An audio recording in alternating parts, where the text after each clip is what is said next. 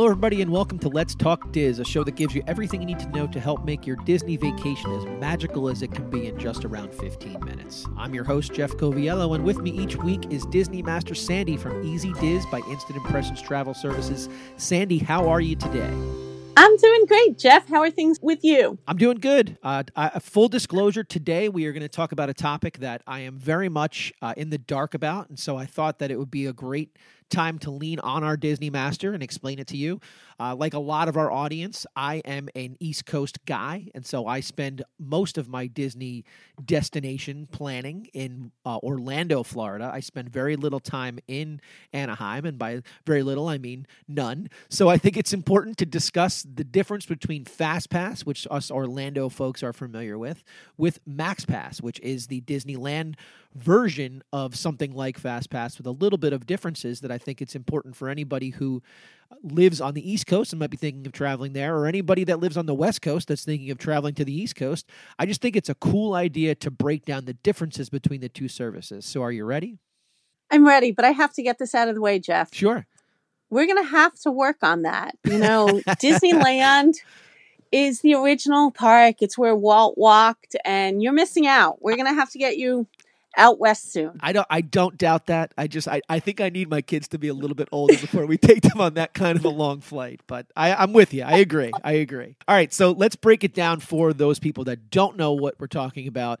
Give us a quick, I guess, breakdown of Fast Pass, Max Pass, go to town.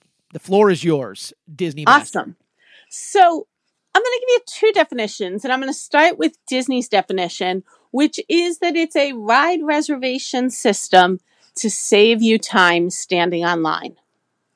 That's fair. That's, I can I can buy into that. but now I'm going to give you my definition. All right.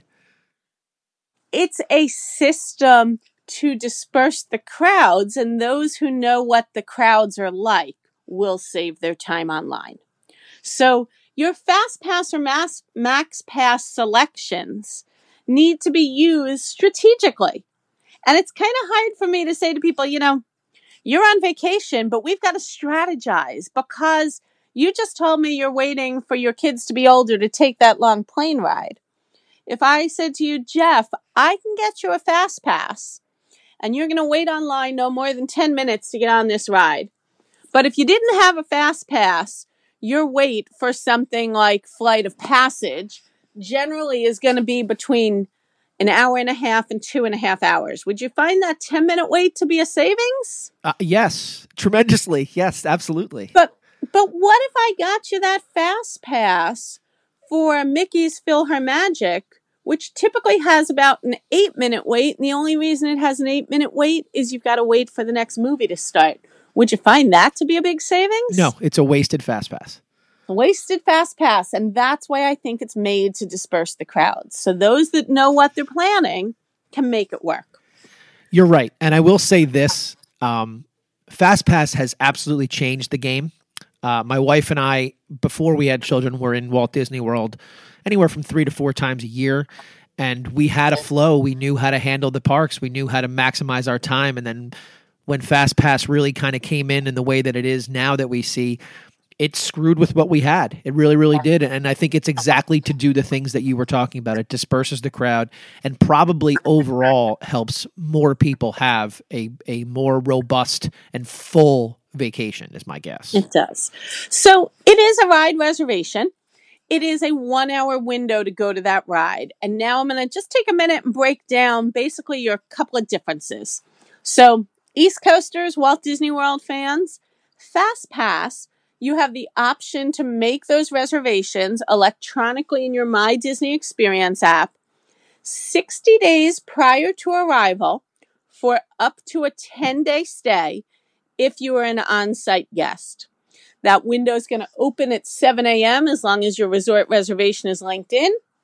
Make your reservations for your whole week and you're good to go. I will tell you, some of those super popular rides Flight of Passage, Seven Dwarfs Mine Train, Slinky Dog Dash, Millennium Falcon Smuggler's Run. Those right now are our top four. Those fast passes tend to be gone within five to 10 minutes on day one. So for non Walt Disney World guests who can't make their Fast Pass reservations till 30 days prior to arrival, those top attractions, and those are going to be your longest waits in the park, tend to be off limits to you. They're sold out, even though there's no fee for Fast Pass, it's capacity controlled and they're gone.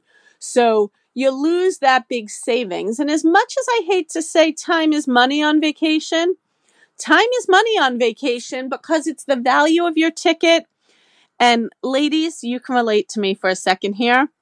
It's the value of patience of your spouse. Less time online makes for happier family vacations. More time online, you tend to have some grumpier times.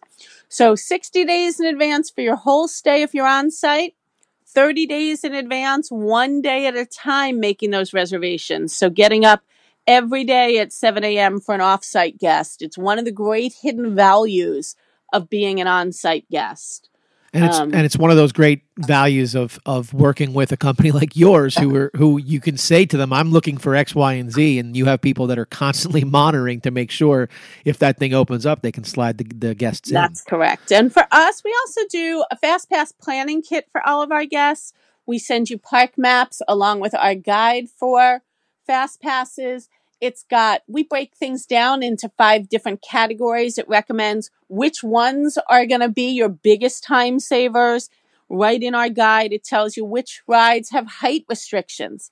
Nothing worse than using one of your fast passes and getting to the ride and finding out your child's three inches too short.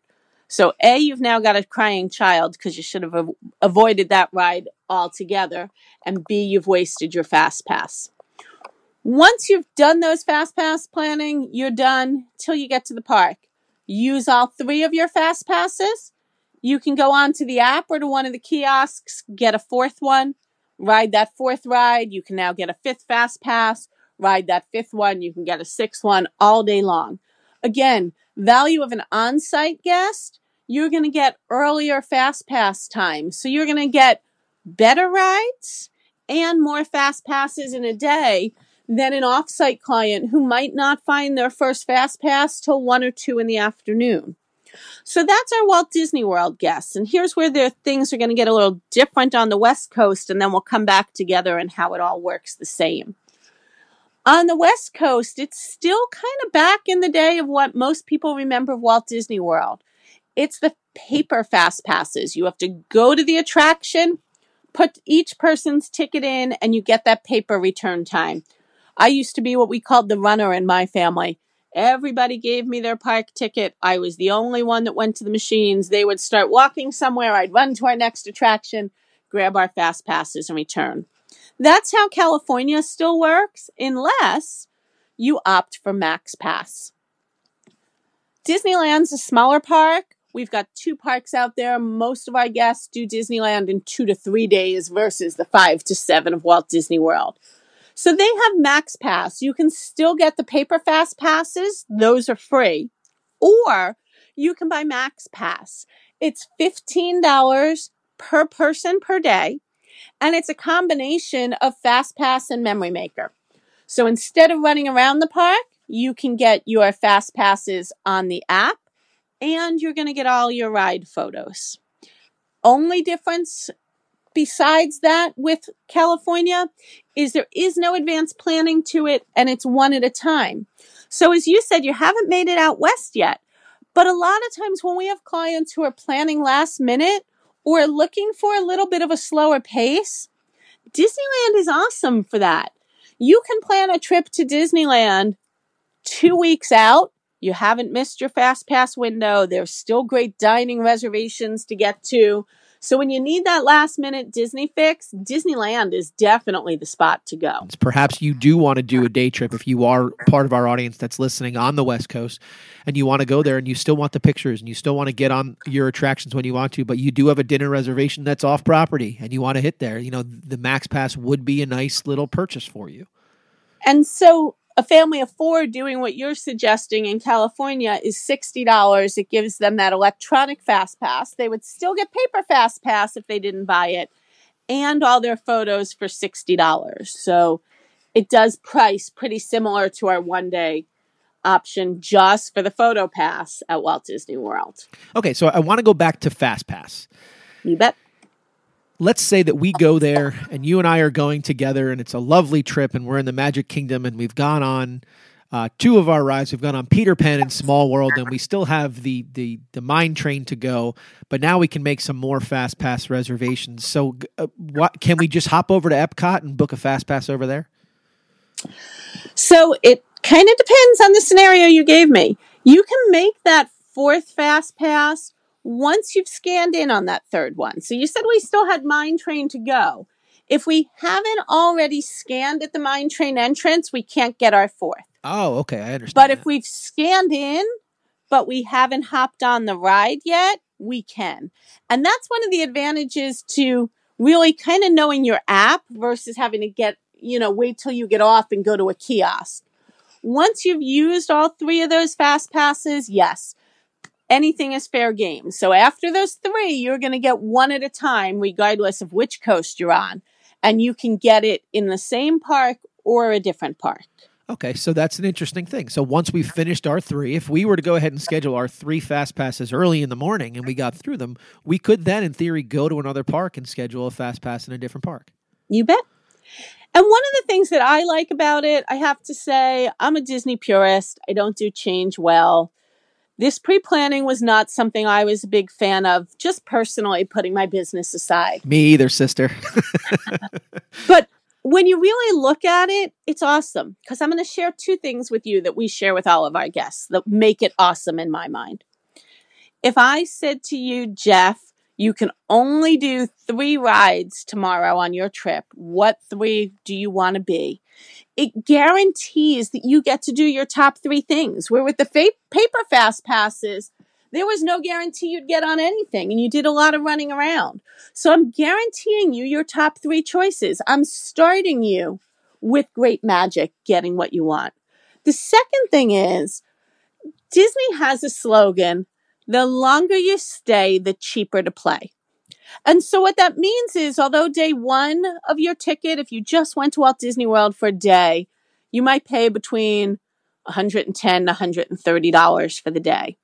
Once you get over four days, the additional days are 9 to $14 a day. So we have a lot of clients whose flights land at maybe noon, one, two o'clock, and they're like, I'll just take the five day fast the five day ticket. And I'll say to them, you know what? For your family of four, for an extra $38, we're going to add that sixth day ticket and you're going to get three more fast passes. And the old theory, when you had those paper fast passes, if you arrived at Magic Kingdom at three o'clock in the afternoon, good luck. You're not getting much of anything for a fast pass. But with this pre planning, you can arrive at three o'clock in the afternoon and knock out three mountains. You were guaranteed that time. Four o'clock Space Mountain, five o'clock Seven Dwarfs Mine Train, six o'clock Big Thunder Mountain, even though you weren't there at park opening to grab those fast passes. So it's all about looking at it a little differently. It gives you some great opportunity. All right, so there's there is a little bit of change that's going on right now, and as we both agreed that we're not all that great with change, but let's talk about the concept of boarding groups because it is changing the way we handle our planning. So right now they're testing out boarding groups for Star Wars Galaxy's Edge, Rise of the Resistance, and this again is on both coasts.